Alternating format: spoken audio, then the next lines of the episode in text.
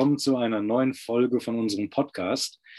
Wir hatten eine längere Pause eingelegt, ähm, was einfach damit zu tun hatte, dass der Tobias und ich äh, einfach stärker zeitlich eingebunden waren, einiges zu tun hatten.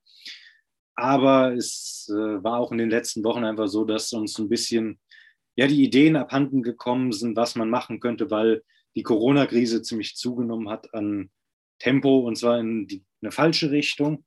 Und ähm, aus diesem Grund haben wir eine kleine Pause gebraucht. Aber dafür ist die heutige Folge die erste Folge der zweiten Staffel, weil wir dachten, nach der etwas größeren Pause kann man jetzt auch eine neue Staffel machen. Und willkommen zu Staffel 2, lieber Tobias. Ja, wunderbar. Ich freue mich riesig, Maurice, dass wir auch vielleicht ein Thema haben, was mal nicht oder nur sehr indirekt mit Corona zu tun hat.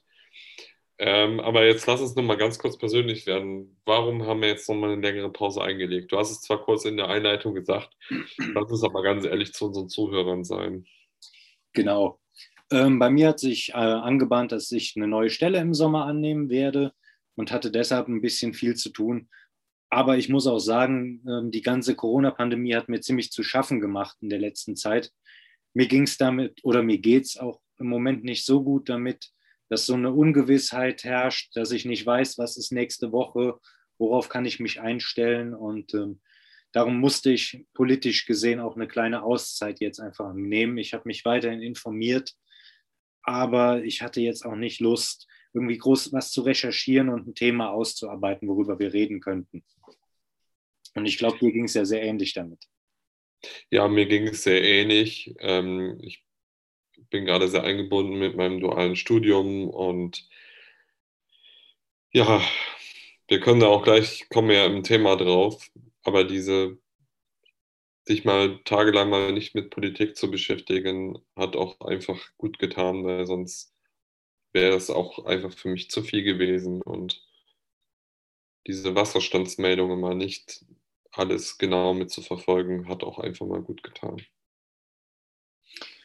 Ja, und ich glaube, es geht ähm, sehr, sehr vielen Leuten im Moment einfach so, dass du ähm, ja, dich ein bisschen verloren fühlst oder ähm, dir irgendwie eine Institution fehlt, ähm, die dich da ein bisschen bei der Hand nimmt und begleitet. Oder ähm, auch einfach die Gemeinschaft mit Menschen insgesamt fehlt.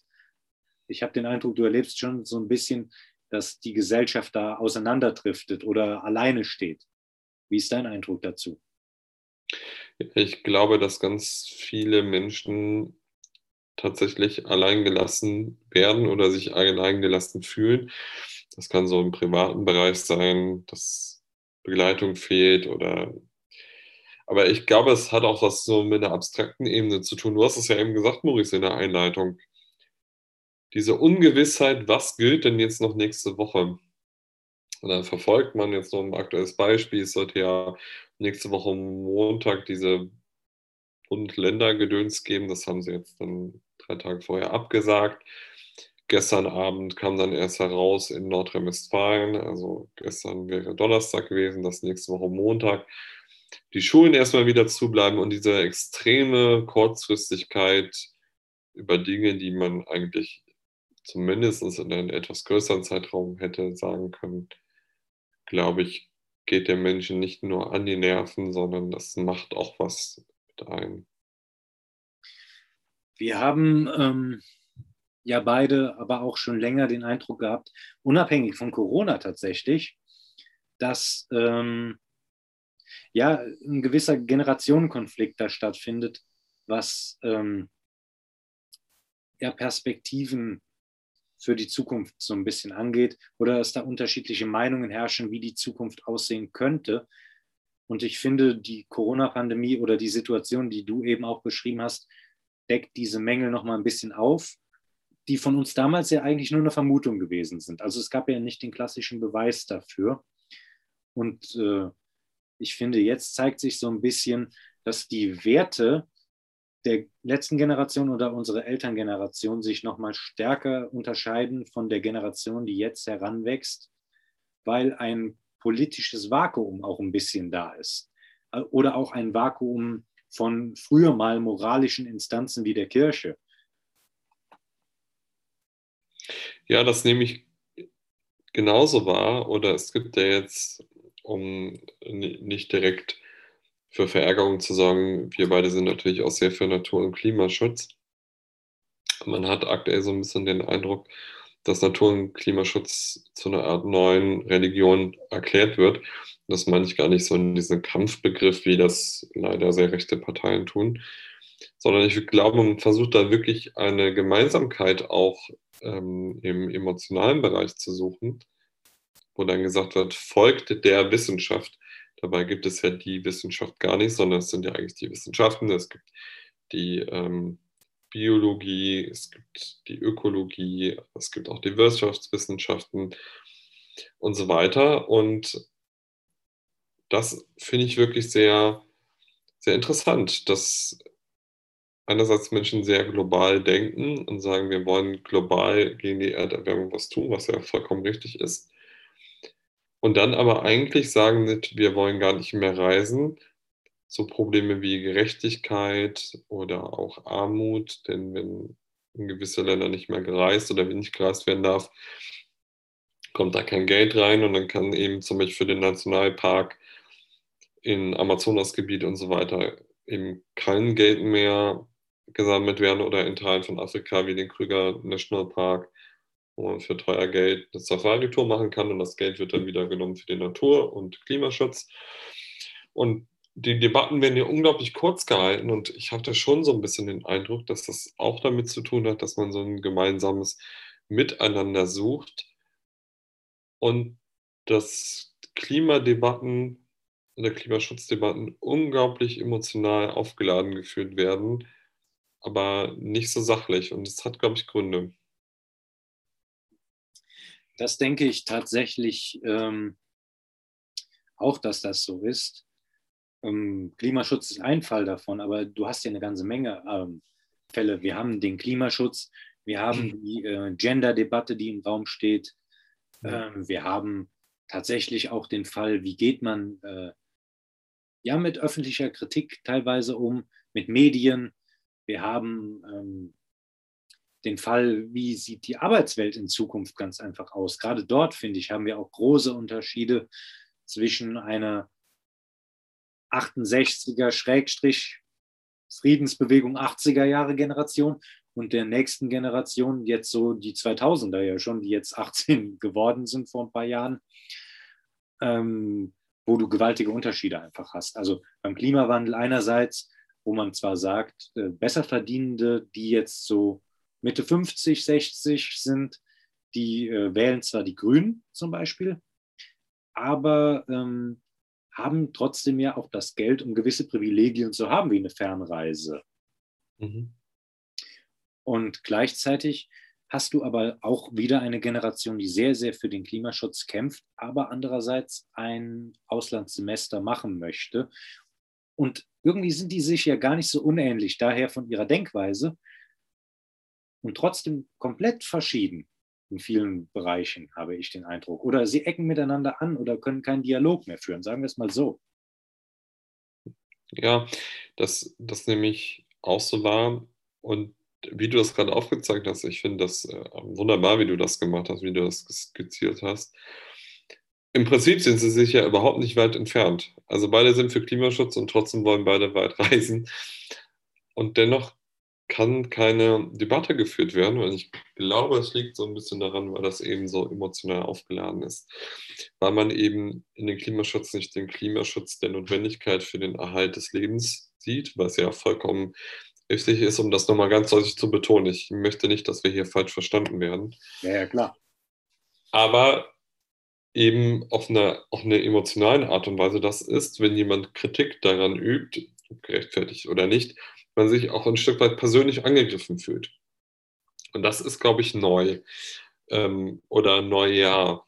Ich glaube, das hat es bei den Klimaschutzbewegungen, gut, jetzt sind wir noch nicht so alt, Maurice, aber ich habe zumindest noch nicht gelesen, dass das auf so einer persönlichen Ebene emotional wird, mhm. wo es wirklich für Leute auch ganz viel um persönliche Bedeutung geht. Und ja, das ist interessant, wie sich das so weiterentwickeln wird und welche fragen sich dann in Zukunft die neuen jungen Erwachsenen in drei, vier Jahren, wie die dann mit den Fragen umgehen. Absolut. Aber ich finde, das waren früher von uns beiden ja nur Thesen, die wir beobachtet haben. Und äh, durch Corona hast du sowieso eine allgemeine Gereiztheit. Und wenn solche Debatten mal auf den Tisch kommen, eskalieren die schneller als früher. Und das äh, finde ich das ist so ein bisschen eine Situation, wo man immer sagt, wenn einer betrunken ist, ist er ehrlicher. So ähnlich können wir das jetzt mit Corona teilweise vergleichen, dass das so die ehrlichere Art und Weise aufdeckt. Aber was mich da mal interessieren würde, deine Meinung, glaubst du, dass ähm, fehlende Werteinstanzen ähm, dafür sorgen, dass man sich eine neue ähm, ja, Ausrichtung oder eine neue politische Idee gesucht hat, an der man sich festhalten kann, aber bei der man automatisch, weil man sich damit mehr identifiziert, als es vielleicht früher nur mit einer politischen Partei gewesen ist, automatisch auch schneller beleidigt oder sich persönlich angegriffen fühlt, wie jetzt beim Thema Umwelt. Hm. Ja, ich glaube schon, dass es, also wenn man in den 60er, 70er Jahren, glaube ich, die also jemand, der jetzt, sage ich mal, ein frommer Katholik war, die katholische Kirche ähm, kritisiert hätte, hätte er sich auch persönlich beleidigt gefühlt. Und ich glaube, es gibt auch in dieser Umwelt-Klimadebatte Leute, die sagen, Leute, die sind drinnen und die sind draußen. Schon so ein bisschen wie, wie ein Club, wie ein Mitglied oder so. Ähm, vielleicht nicht in starrem Sinne, aber es ist schon ein bisschen so. Und im Prinzip fehlt, aber das fehlt ja schon seit längerem, muss man ja ehrlicherweise sagen, wir sind ja Kinder der 90er. Es fehlt ja so generelle Themen, die so mehrere Generationen auch miteinander verbinden, also positiv verbinden. Und zum Beispiel stört mich bei diesen Klimadebatten, es sind aber nicht nur Klimadebatten, es ist einfach nur, weil es am plakativsten ist, dass nie ein positives Bild gezeichnet wird, wie etwas sein kann, sondern immer nur das Negative, was wir tun müssen, damit etwas nicht eintritt. Und das finde ich schon sehr interessant, weil das erinnert, ähm, sehr überspitzt natürlich gesagt, es erinnert so ein bisschen an ja, irgendwelche Armageddon-Szenarien, ähm, die in manchen Kreisen so kursieren. Das ist wirklich interessant, dass man nicht versucht, einen positiven Entwurf zu machen. Ich will noch ein zweites Beispiel machen, um von dieser Klimadebatte wegzukommen. In Berlin gibt es eine Initiative, die sagt, Deutsche Wohnen enteignen, weil die sagen, die haben zu viele Wohnungen und zu viel Wohnmacht und so weiter und wollen die verbieten, zerschlagen und so weiter und meinen dann einen Beitrag für die Wohnungsnot in Berlin zu tun.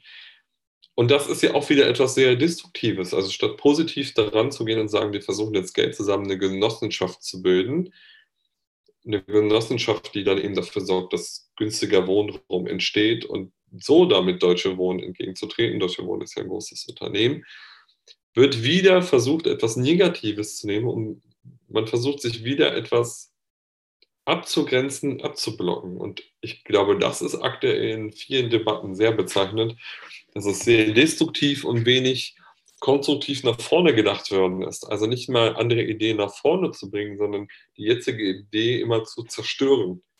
Das hat mich auch bei diesem Riso-Video so geärgert. Die Zerstörung der CDU ist ja unglaublich destruktiv. Er hat super recherchiert, keine Frage. Die Sachen, die er gesagt hat, keine Frage. Aber es ist ja nichts etwas, das die Gesellschaft weiterbringt, sondern nur etwas, wo ich mich von der aktuellen sage ich jetzt mal, politischen Elite distanzieren kann. Also ich fühle mich gut, aber es passiert ja dann nichts.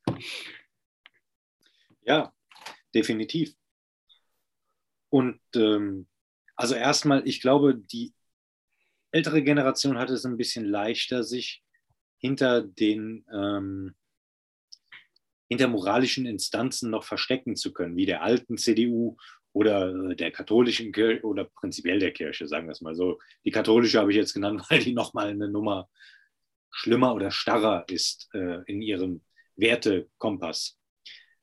Und ich finde es einerseits sehr, sehr gut und sehr, sehr wichtig, dass die junge Generation dagegen anschreit Aber was mir gewaltige Sorgen macht, und das hast du ja gerade schon äh, mit dem praktischen Beispiel angedeutet, äh, was mir da gewaltige Sorgen macht, ist ganz einfach, dass äh, sie so stark schreien, dass kein Dialog mehr entstehen kann.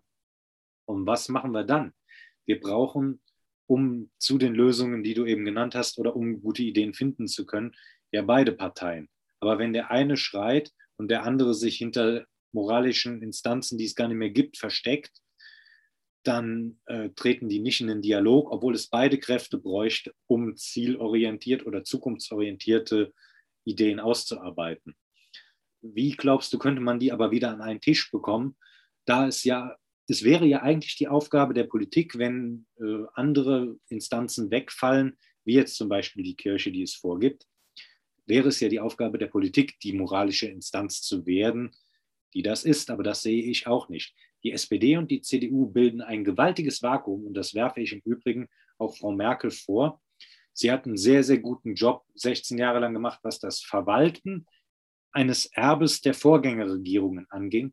Aber sie hat ja so gesehen keine eigenen Ideen eingebracht in 16 Jahren. Das ist eine gewaltige Zeitspanne.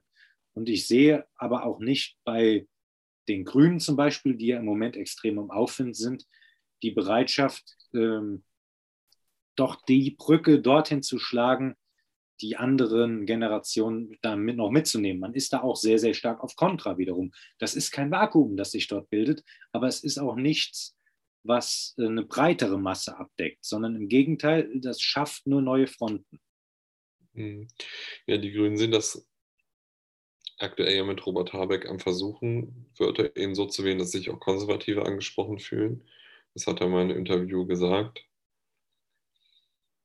Ähm, was anderes, was du gesagt hast, ja, man sieht es ja so ein bisschen. Also die AfD ist ja eine Gegenantwort zur Merkels äh, Wir schaffen das Flüchtlingspolitik. Also erstmal über den Umweg Anti-Europa, Euro-Gedöns.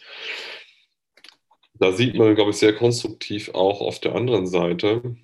Ich glaube sogar noch, noch weniger konstruktiv, war er immerhin, und das kann man Fridays for Future wirklich nicht vorwerfen, die kommen ja mit konkreten Forderungen an die Politik, dass man der AfD ja nicht unterstellen kann. Also die AfD ist ja schon relativ,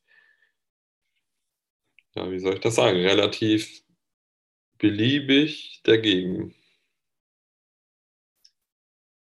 Ja, aber das ist doch, glaube ich, gerade das Problem bei dem Ganzen die Forderungen von Fridays for Future sind ja gut, aber du kannst sie ja nur durchsetzen, wenn alle dort mitziehen. Das heißt, du müsstest ja auch tatsächlich versuchen, denn diese Leute sind ja da, Teile der AfD-Wählerschaft auch davon zu überzeugen. Und das geht ja nicht, wenn du nur Kontra gibst, sondern du müsstest dort ja ein bisschen diplomatischer vorgehen. Ja, das ist ein guter Punkt, aber ich wüsste jetzt auch ehrlich gesagt nicht, wie das gehen soll. Denn aktuell, Stand jetzt würde ich sagen, sind die Fronten so verhärtet, ähm, dass kein, kein Dialog möglich ist. Also es gibt Grüne, die exemplarisch oder die ausdrücklich nicht mit AfD-Menschen nur reden wollen, weil sie in der AfD drin sind. Und ja, umgekehrt wollen viele AfD, vielleicht sogar noch mehr, mit den Grünen überhaupt nicht reden. Und da reden wir noch nicht mehr über Fridays for Future, da reden wir nur über die Parteienpolitik. Das heißt, in diesem Bereich findet schon mal überhaupt kein Austausch statt, ähm, weil es beide Seiten nicht wünschen.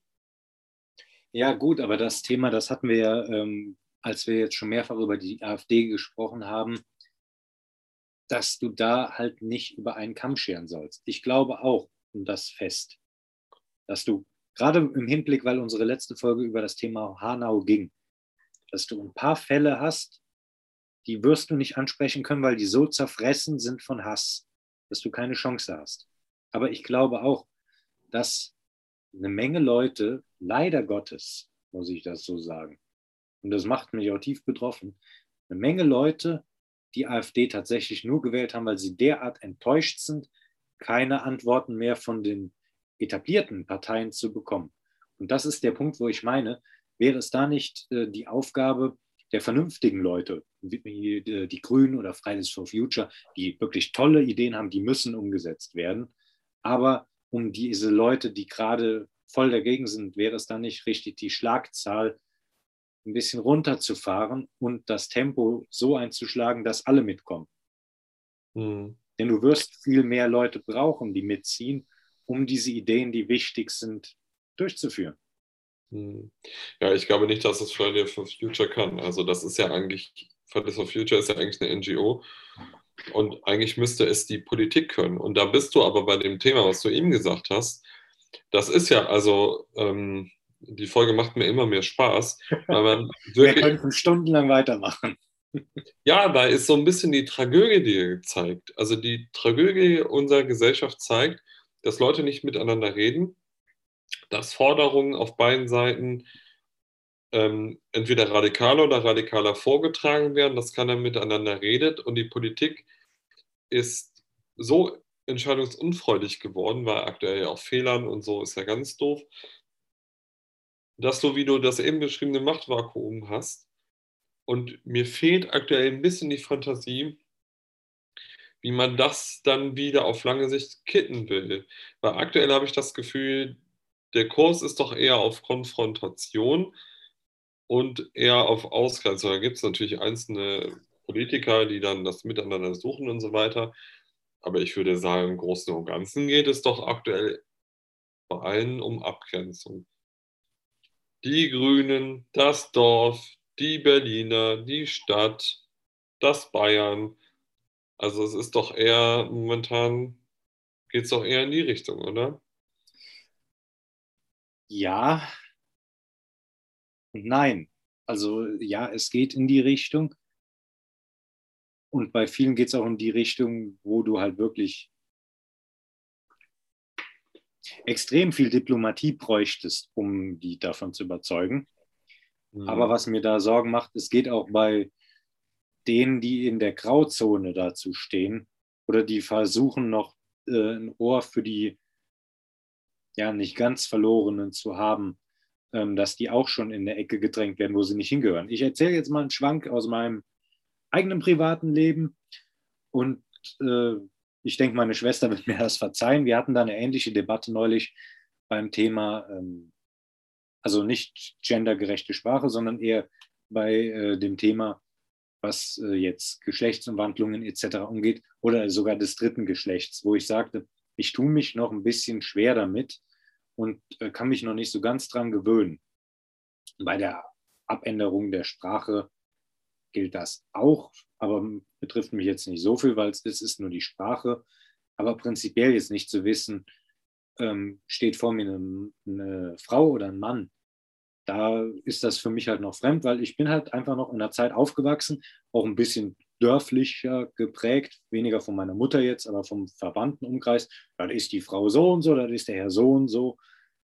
Und ähm, dass das jetzt dazugekommen ist, war auch nicht während meiner Schulzeit so. In jedem Fall habe ich das dann so gesagt, dass ich sagte, wenn das bei mir schon so ist, wie ist das denn dann bei Leuten, die wirklich erzkonservativ sind? Für die muss das ja noch, also für die muss das ja wirklich schlimm sein. Für mich ist es einfach nur ungewohnt. Und meine Schwester hat mich ziemlich heftig zusammengeschrien, wie viel Zeit wir denn noch bräuchten. Das müsste doch alles schneller umgesetzt werden oder so. Und ich fühlte mich automatisch auch schon in die Ecke so gedrängt, oh Gott, sieht man mich jetzt auch schon wie so ein AfD-Idioten. Ja, ja.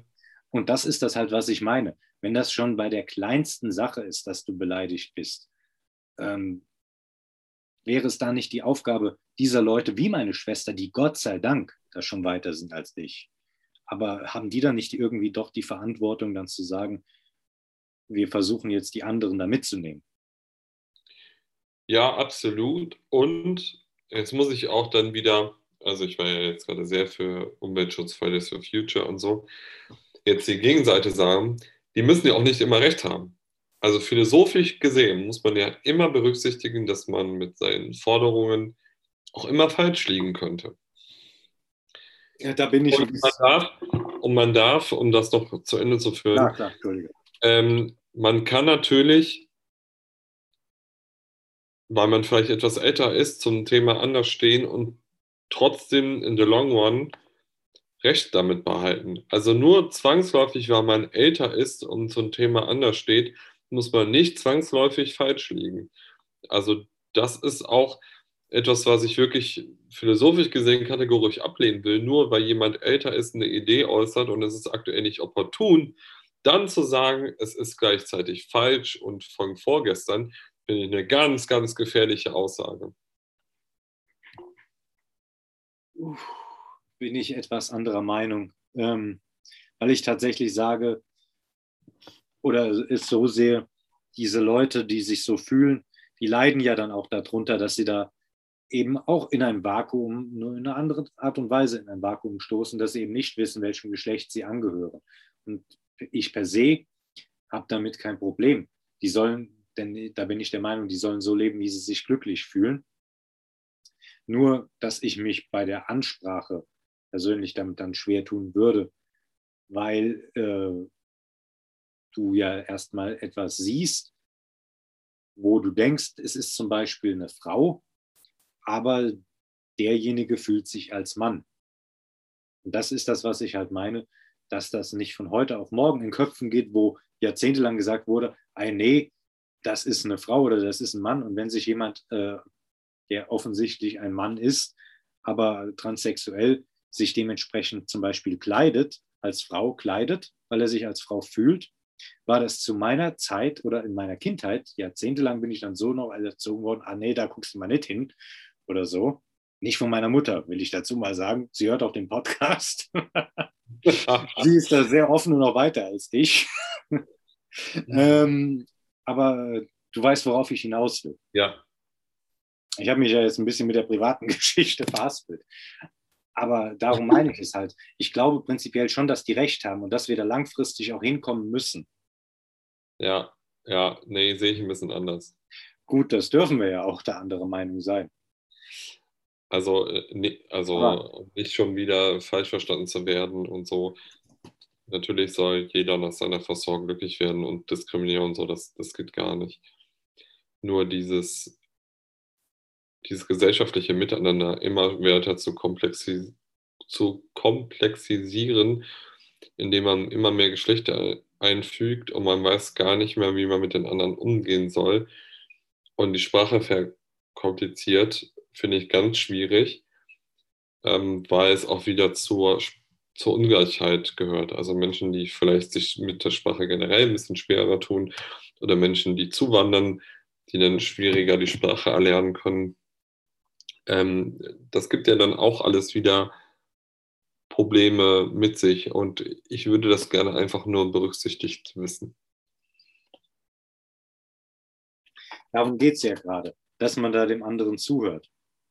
Also ich kann die Art und Weise, wie du es siehst, tatsächlich verstehen und ich wäre da auch der Letzte, der bekehrend wirkt, weil ich äh, prinzipiell nichts davon halte, wenn man andere versucht, äh, voll von seiner Überzeugung zu bekehren.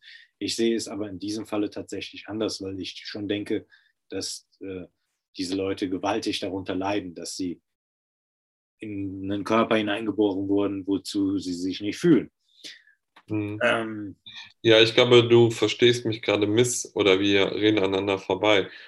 Es geht nicht sein. darum, dass jemand sagt, also jemand aus einer eigenen Überlegung daraus sagt, ich möchte ähm, ein anderes Geschlecht sein. Also das sollte schon jeder selbst entscheiden können. Mir geht es eher darum, das gesellschaftliche Miteinander nicht noch weiter komplexer zu gestalten, weil es schon kompliziert genug ist. Aber ist das dann nicht trotzdem, und da komme ich wieder dahin zurück, zum roten Faden der Sendung irgendwie doch, ist das nicht die Aufgabe der Politik dann genau dafür zu sorgen, einerseits, dass die Diskriminierung nicht stattfindet und geht das nicht gar nicht anders, dass du dann sagst, wir führen das dritte Geschlecht ein. Denn wenn du es nicht einführst, hättest du ja jedes Mal die Diskriminierung. Dann doch, derjenige kann dann so leben, würde aber doch ja jedes Mal halt auch über die Sprache diskriminiert werden. Hm. Ja, die, die Diskriminierung ist ja dann erstmal gefühlt. Also ob das dann wirklich eine Diskriminierung ist nur weil jemand nicht explizit sprachlich erwähnt wird. Also bei einer Begrüßung im Saal Und die Leute sprechen einen an, würde es ja auch nicht sagen, ich bin nicht mitgemeint, nur weil ich eine Körperbehinderung habe. Ja. Und das Problem ist halt, wo, wo hörst du die Schraube auf? Und ich glaube, je mehr man diese Sprachbarrieren baut und Barrieren wirklich als Barrieren verstanden, desto mehr Mauern baue ich auf. Und desto schwieriger wird es für andere, die das anders sehen oder die damit überhaupt nicht in Berührung gekommen sind oder die nicht die intellektuelle Fähigkeit haben oder das Abstraktionsvermögen haben und so weiter und so weiter, mit anderen überhaupt in Kommunikation zu treten, weil sofort das falsche Wort sofort zu der Mauer führen wird. Und das ist, wovor ich große Sorge habe. Weil Aber wie würdest du es entstehen immer zwischen Menschen. Aber wie würdest du das Thema denn behandeln? Denn schließlich haben wir man, beiden. Ja, indem man diese Diskussion überwindet und wieder darauf zurückkommt, dass das Geschlecht total scheiß piep egal ist. Es ist mir noch völlig Wumpe, ob da jetzt ein Mann steht oder eine Frau oder divers. Wenn der Typ oder die Frau oder divers oder was auch immer nett ist oder ein guter Chef ist oder sonst was, dann ist doch alles geregelt. Also mir geht diese Fokussierung auf das Geschlecht auf den Keks. Und das ist ja auch nur einer vieler Bereiche, wo es um dieses Vakuum geht. Weil ich glaube, es führt zu nichts. Es führt nur zu Grenzen, zur Ausgrenzung, zur gegenseitigen Ausgrenzung und es führt nicht mehr zu einer gemeinsamen Sprache, die man auf der Straße sprechen kann, weil sich jeder irgendwie immer diskriminiert oder ausgrenzt oder nicht verstanden wird. Beziehungsweise, danke, dass du das so gut gerade gesagt hast, denn mir kam diesbezüglich gerade ähm, die Idee, dass diese ganze Debatte wahrscheinlich ja in großen Teilen noch mal mehr Fahrt aufgenommen hat durch das Politikvakuum, sich vor der Verantwortung da auch zu drücken, zu sagen, was können wir als Gesetzgeber machen. Wir könnten als Gesetzgeber machen, dass es keine Rolle spielt, was ich später im Portemonnaie habe, äh, davon abhängig, was für ein Geschlecht ich bin. Also, dass Frau, Mann divers das gleiche Gehalt beziehen würden. Damit schaffst du als Gesetzgeber ja eine ähm, Diskriminierung ab, die langfristig ja dazu führen sollte, dass es gesellschaftspolitisch kein, ähm, keine Rolle mehr spielt und ein paar Idioten, die auf der Straße dann irgendwas Unpassendes hinterher schreien, wirst du leider Gottes immer haben. Das wirst du aber auch über eine Gender-Debatte oder gendergerechte Sprache leider Gottes nicht in den Griff bekommen. Aber es wäre ja darum, dann an der Zeit eher dafür zu sorgen, in Teilen hat man das ja mit der Homo-Ehe schon gemacht, zum Beispiel, aber auch in anderen äh, Belangen, dass du dann, ähm, wie gesagt, beim Geld einfach und bei steuerlichen Vorteilen dort keine Unterschiede mehr machst. Aber das wäre eben die Aufgabe der Politik, da mal klar Farbe zu beziehen. Und das machen die Grünen leider auch nicht. Ja, was gleiche Bezahlung angeht, schon. Aber es gibt andere Sachen. Ja, das ist, um nochmal, weil ich glaube, Maurice, du hast die Uhr im Blick, wir müssen zum Ende kommen, glaube ich. Ne? Ja, klar, aber es macht auch keinen Sinn, vorher abzubrechen. Ich glaube, die Debatte ist dafür zu wichtig, um äh, auf eine Uhr zu gucken. Das stimmt. Wir, wir, kommen ja ich schon. Wollte das nur noch mal, ich, wollte, ich wollte das nur noch mal ähm, zusammenfassen, dass es mir ganz wichtig ist, dass man die Themen eben positiv besetzt und äh, mit dieser Empörungswelle immer das Gegenteil erreicht. Und ich also Länder, die sehr fortschrittlich waren, zum Beispiel Schweden, sind auch davon wieder abgekehrt. Also ich glaube, man wird irgendwann an den Punkt kommen müssen, dass man diese Spirale ähm, von, von Minderheiten berücksichtigen in der Sprache nicht weiterspinnen kann, weil man ansonsten gar nicht, nichts mehr über die Sprache kommunizieren kann. Ja. Und wenn wir diesen Punkt erreicht haben und überwunden haben, und ich hoffe, das passiert früher als später, dann kommen wir wieder zu den Themen, wo du mich wieder dabei hast. Das ist gleiche Bezahlung für gleiche Arbeit und sowas. Und dafür lohnt es sich doch am ehesten zu kämpfen. Und das wäre eben der Punkt, wo die Politik klar Farbe bekennen muss, um aus diesem Vakuum rauszukommen, um jetzt den abschließenden Bogen geschlagen zu haben. Heute haben wir einen ziemlichen Seiltanz hingelegt, würde ich mal sagen. Aber wir haben es trotzdem geschafft, oder? Ja, ich hoffe, wir sind nicht runtergefallen. Also, wenn doch, tut es mir leid. Wir haben nach bestem Wissen und Gewissen gesprochen. Und für die Leute, die Themen ja auch mal anders sehen, ist es ja auch mal vielleicht spannend, so eine zweite Meinung zu hören und wir beide hören uns ja auch beide Meinungen an. Also ich rede mit AfD-Vertretern und auch mit Feministen. Alles kein Problem. Definitiv. Und ich glaube, wir sind auch da sehr, sehr weltoffen. Das muss man an dieser Stelle auch mal klar sagen. Man darf über beides konstruktiv diskutieren, aber ohne jemanden an, äh, auszugrenzen. Und ich glaube, das haben wir hiermit her äh, hinbekommen und wollten ja einfach nur mal aufdecken, was sind unterschiedliche Wertekomplexe in einer Gesellschaft. Und ich glaube, das ist gerade in diesen Zeiten nochmal wichtig, wo die Gesellschaft sich nur auf Abstand treffen kann, darüber mal zu sprechen. Auf jeden Fall. Und wir sprechen auch mit Bayern, um nochmal den Punkt mit wir grenzen keinen aus aufzugreifen. Ja, meine Prognose für die Bundestagswahl ist übrigens, wenn du glaubst, es geht dich blöder, wird der Kanzler Markus Söder. So, das war jetzt genug Stammtisch-Schwachsinn für den heutigen Um Gottes Willen. Das war so gut. Oh Gott. In diesem Sinne, wir werden uns disziplinieren, künftig wieder häufiger zu senden und trotz alles Stresses, trotz aller Pandemien, trotz allem anderen Blödsinn drumherum, für euch als äh, Podcast wieder da zu sein. Und seht uns bitte die Pause nach, aber die haben wir auch mal gebraucht. In diesem Sinne, lieber Tobias, ich wünsche dir, kann man ja ruhig sagen, es ist Freitagabend, ich wünsche dir noch einen schönen restlichen Abend. Das wünsche ich auch dir und den Zuhörern einen schönen Tag, morgen, Mittag, Abend, von immer ihr uns auch hören möchtet.